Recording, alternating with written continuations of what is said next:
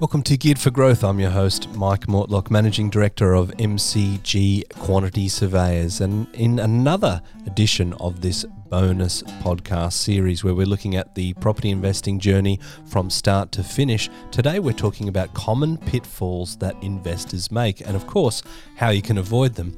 I'm joined today by the fabulous Narelle Glynn from Hunter Advocates. She has a fantastic background in financial services, and we dive into that and talk a little bit about loan books for major banks and how they assess them. She shares some great gold about that. And we talk about her top tips to help property investors avoid some of the mistakes that she's seeing regularly. It's an awesome interview with Narelle, and I'm sure you're going to get a lot out of it. Here's Narelle. Narelle Glynn, thanks for joining me on Geared for Growth. Thanks, Mike. Great to be here. I've been looking forward to getting you on because you are what I would describe as a proper clever person. Uh, not not to discourage anyone else who's been a previous guest, but what I mean by that is you've got some street cred in the financial space. So can you tell us a little bit about your financial background? Yeah, of course. And and first, I'll just start by describing how I came to be a buyer's agent as the um, the nexus of uh, IQ, EQ, and PQ. Um, and I think you're referring perhaps to the IQ part of it, which is you know training and undergrad degrees in in law and commerce. But I went on to become a chartered accountant um, and worked with what's known as the Big Four accounting firm. So I was in the audit uh, team here in Melbourne, particularly in financial services. So a lot of my clients were uh, the big banks like the National Australia Bank, uh, Bendigo Bank, and also insurers and asset managers. So definitely a, um, a data geek. I, as much as I try and um, shy away from that fact, I can't. It's in my blood now, and um, I can't make decisions without data.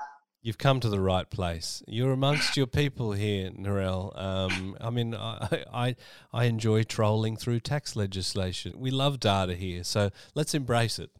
It's tragic, isn't it? And then just to round it out, EQ, um, I spent the last part of my um, career before becoming a buyer's agent in strategic HR and talent roles, I'm certified coach as well. So I really do understand what makes people tick mm-hmm. and the different, you know, mindsets that people bring to their decision making. So I can really help people, uh, guide people through it. And then finally, the PQ, uh, which is all about property, a total property geek, live and breathe residential property, uh, but also love to bring in the data side of it so people are understanding really what sits behind that financial decision and how to make better decisions and get better properties. You've rounded out all the bases there. I think that's uh, that's impressive.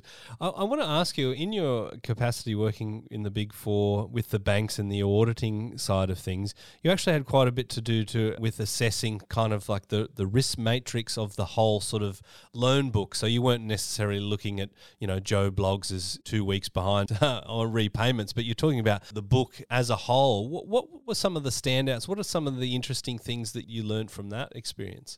Yeah, I was part of the um, the the credit team of the National Bank audit. A really interesting time in financial services history. Really, it was um, what we refer to here as the global financial crisis. So it was pretty stressful and dynamic times actually. And when we talk about an, an Australian, you know, lending or our, our deposit taking institutions here in Australia, we're obviously governed by APRA um, which is the prudential body. And so, you know, APRA gives lots of rules to banks around the risk of their book and what liquidity um, they need to hold against that book. Yep. So our team had to look at, you know, the banking book as a whole and look at the residential loan book and how the bank actually assessed risk within that and so how you know the borrowers were you know put into buckets if you like put into buckets based on their on their risk profile. And so they would look at things like you know the earning capacity the serviceability of their retail customers look at where their their property the security against the loan was held and look at their their repayment history. So whether there'd been any defaults in their background, how current their repayments were. So we'd look at that, yes, as you say, Mike, as, as a whole, um, and then the bank would, would put what's called provisions for loss against uh, that loan book. Another part of my job was to actually look at really big loans, so the um, commercial customers, and those were you know, there were borrowings related to huge projects, infrastructure projects, big residential towers, for example, yeah. at Docklands, there was a lot going on there as well. So looking at, you know, how quickly those were sold and, and what was the likelihood that they would, you know, all go on to be sold and the loan could, you know, repaid as planned. So it was really, really interesting. And that gave me a great insight into credit risk from a lender perspective, but also borrowing and how banks actually look at, at the borrowing capacity of uh, their clients and also the servicing capacity. So how how um, likely they are to be able to you know meet the interest obligation, but also the repayment obligations. And it's interesting. Every bank is different, and every bank's loan book is different. So I think if you're a consumer out there looking at borrowing, you really need to understand that and understand why it's probably not the best idea for most people to just walk straight into their branch or go straight with the bank who offers them their savings account. Every bank has different products and it's based on what, what their loan book looks like and how overall their loan book is relative to APRA, the, the regulators' liquidity requirements. That's really interesting, isn't it? Because you, you think that when you're approaching a bank, it's all about you, right? It's about how much you earn, you know, how much you owe elsewhere. But it could really be your local bank that you've been going to for however long has just funded a project for a $200 million residential tower or a mine expansion. So they actually kind of want to de-risk the rest of the portfolio so they'll only be willing to lend to a certain amount which is completely outside of you as a person right? So that's where you're kind of saying you need a broker i assume. Yeah exactly. And how, how and where banks are borrowing from at any given time and what what rate they're able to get. Because against every loan that they borrow every i guess basket of loans they're they're borrowing against that. So they're going out to market and borrowing to give you the money and so that will drive the rate that they're able to give you at any given time. Mm. And so it really is important that you speak to, you know, a broker and get the the very best product and the very best, you know, rate that and that you possibly can. It's an amazing insight. I mean, as soon as you told me about that, I thought we, I'm going to have to ask you about this. Now, the, the main sort of thread or the theme for this podcast is common pitfalls that investors make. Now, obviously, finance can be a, a huge part of the property investment game, right? You get to a certain level, it, it is a finance game. Are there any other tips around the financing, or are there some other things that you think really stand out to you in your dealings with property investors? Yeah, I think from a financial perspective, too often an investor will just, particularly if they're not an experienced investor, will just think about the two things. They'll think about what's my my loan repayment and whether that's interest or interest and principal, and then they'll think of the rent. But a, a big missing piece of the puzzle is all the other outgoings that come along with owning and holding a property, things like insurance and maintenance.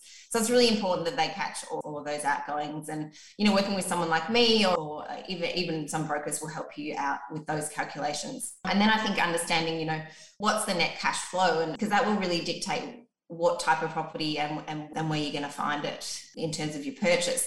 Because is it, you know, do you have some cash flow that you can put in every month to go after a different type of property or do you really need it to be neutral in terms of cash flow or does it need to be actually funding you? So it's hmm. it's really important to be clear on the goals. Like at the very outset before you do anything at all you know why am i buying this property? What do i want it to do for me? Because that very question alone will then you know dictate a lot of the decisions that you make from there. And is that a common thing that you see property investors come to you saying, you know, I want to buy an investment property? It might just be that much detail, or they might just kind of say, I want to buy one because I'm paying too much tax, or because you know I see properties likely to boom. You know, what's the typical mindset? What what's the typical level of sophistication for investors when they come to you? it really varies. Um, a lot, unfortunately. Well, unfortunately, but also fortunately, because I can add a lot of value. Um, a lot of people just say, "Oh, I know I've got equity in my house. I want to do something with it." That's very, very common. And um, you know, I think I should buy an investment property. And so from there, it's a great conversation starter because then we can start to unpack and go through down a couple of rabbit holes about, you know, just exploring exactly just the complexities of an investment property purchase and um, and all the different questions that you need to be able to answer to make a good purchase. So that that's when we start to talk about you know, financial planning and tax planning and all that sort of thing. And I can make sure that, you know, they educate themselves or I can put them in contact with a professional who can help them work through um, some of those considerations. The Geared for Growth Property Investing podcast is presented by our business, MCG Quantity Surveyors. If you're an investor or a property professional looking to get the best tax depreciation deductions for yourself or your clients, please get in touch with us at mcgqs.com.au It's our mission to help as many property investors as we can to maximise their claims and maximise their property education as well. Yeah, I think that's it's it, it'd be interesting to be a fly on the wall in some of those conversations. I, I suppose people have an innate sense that they want to provide for themselves in the future. They want to be able to retire comfortably or have assets to pass on to their children. You know, there's obviously a positive idea behind it, and there's nothing necessarily wrong from not having that level of sophistication about the actual plan. But that's where the importance of a team really comes to the fore, right? Is that another thing that you sort of see as a common pitfall with investors that they don't understand the the expertise that they can have by people in those different positions? Yeah, 100%. And, and even just down to getting the right, right loan product, you know, fixed versus variable interest, because there are, there are consequences and ramifications that can bite you down the track if you don't get that right. Mm. Um, but from a time horizon is a really big one, Mike, actually. And, you know, you talked about retirement and egg, but a lot of people don't think about other life milestones, I guess, that making smart investment choices a bit earlier in life can actually finance. And, and things like, you know, private school, for example, for your children. Property is, is a, a longer investment time horizon. I guess get thinking about it at the right time. You could potentially purchase a property that will actually go a long way into funding for example, private school fees um, mm. for your children, if that's something that that perhaps your um, your career or job type wouldn't ordinarily fund and you thought might be out of reach.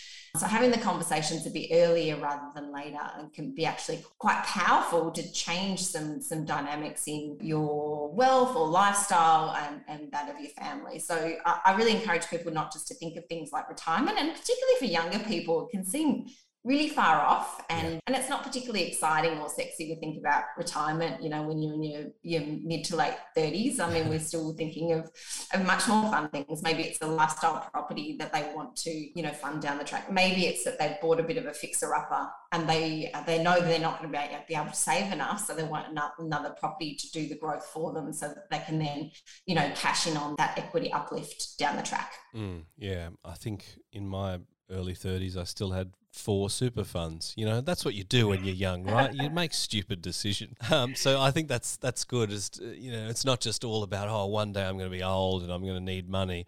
You know, there's a lot that you can actually do with investing. It's not just about you know not being in a nursing home when you're in your 90s. When it comes to the the investment dealings that you do, how does this sort of data geek background of yours actually help when it comes to securing a property? Because you know, a, a lot of people get very interested in the hot spotting and they look at the data and they might understand, you know, days on markets or, or yields or vendor discounting, all of those metrics that are often quoted in the media. H- how do you make sense of that as a person and, and get that to the actual point of I've shortlisted this property and it, it makes sense for you as an investor? Yeah, a, great question. There's a couple of different factors that certainly go into that shortlisting, and, and some of those will be driven by a lender. For example, you know, certain postcodes or town sizes in regional Victoria are just off limits if, if you're borrowing a, a certain um, amount from a lender. So, so sometimes those things can, can clip your wings a little bit in terms of where you're looking. But, you know, data can be the cause, I'll say, of a lot of sort of analysis paralysis. It can be really hard to know, you know, how to interpret and use data to your best advantage. But we, I always start with the data and start by principles of supply and demand. Really, you know, what is it that we we're looking for, and how, I guess, scarce or not is it? And when we talk about, I want to have good supply um, so that we're not competing too much. And then if it's an investment property, particularly the main factor is, is that you want to have demand. And so you want to be able to let your property to, you know, a captive audience at the best and a good audience, a quality audience of, of tenant at your, at your best possible uh, rental return. So we target, you know, things like vacancy rates and the average yield for sure. So that's kind of to answer your question. Um, yeah. The other the other thing is is that a lot of investors that we're talking about pitfalls today. A lot of in or unsophisticated investors prefer to buy near to home. And there's a couple of reasons why they prefer that. Mm. Is because it, it makes them feel a little bit better that they can do a drive-by and just make sure that everything looks okay.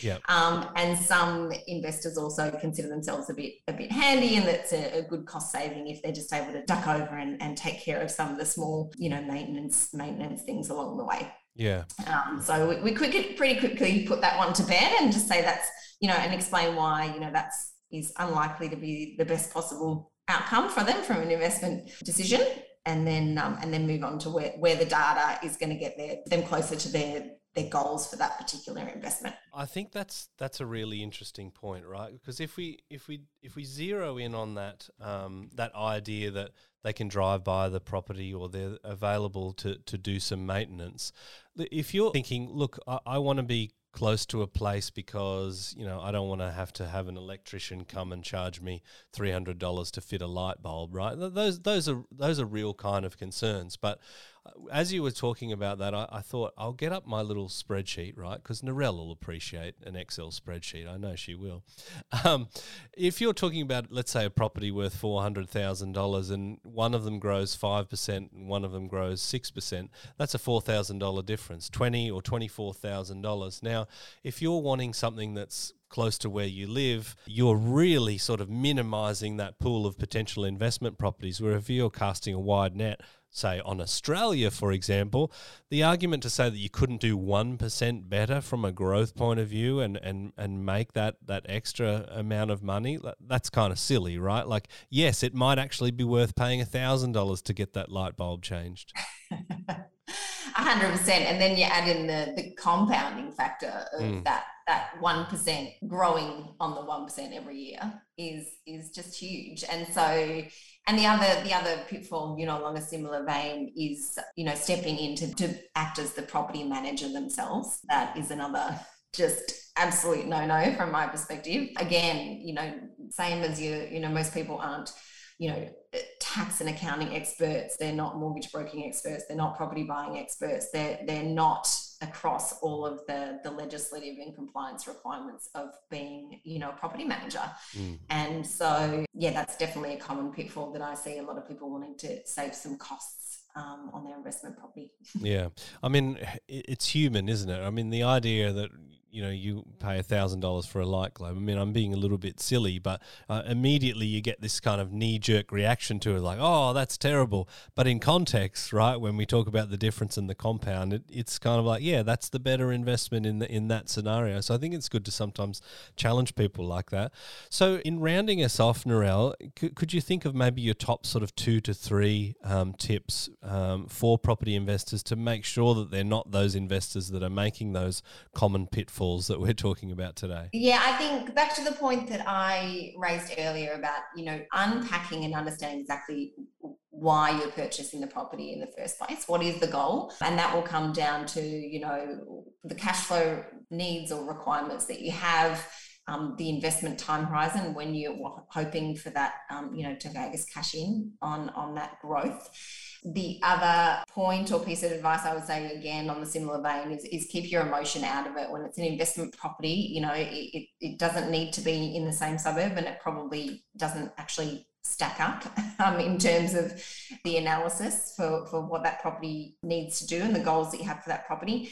And it's not anywhere that you need to live. So keep the emotions out of it. Um, it needs to be a property that will be attractive to quality tenants to generate a a strong yield for you. And the other piece that I wanted to say is just understand all those financials, you know, back to front, because you really want to plan, you know, down to the dollar as to what this property is going to cost you or return you and make sure that you've captured all of the outgoings to make sure that you're not you're not finding yourself in a situation where you've purchased something and you've, you know, stuck your neck out that you can't afford. So really run all those numbers and get professional help um, to support you if you can. And um, my final top tip is so many people forget to do it, but just have a little bit of an emergency fund. It's not just those outgoings, but just think about, you know, what happens if the hot water service blows up? That's your maintenance kitty for that entire year. So mm. make sure that you just have $5,000 for argument's sake, just um, sitting there for a rainy day, just in case you need to call on it, because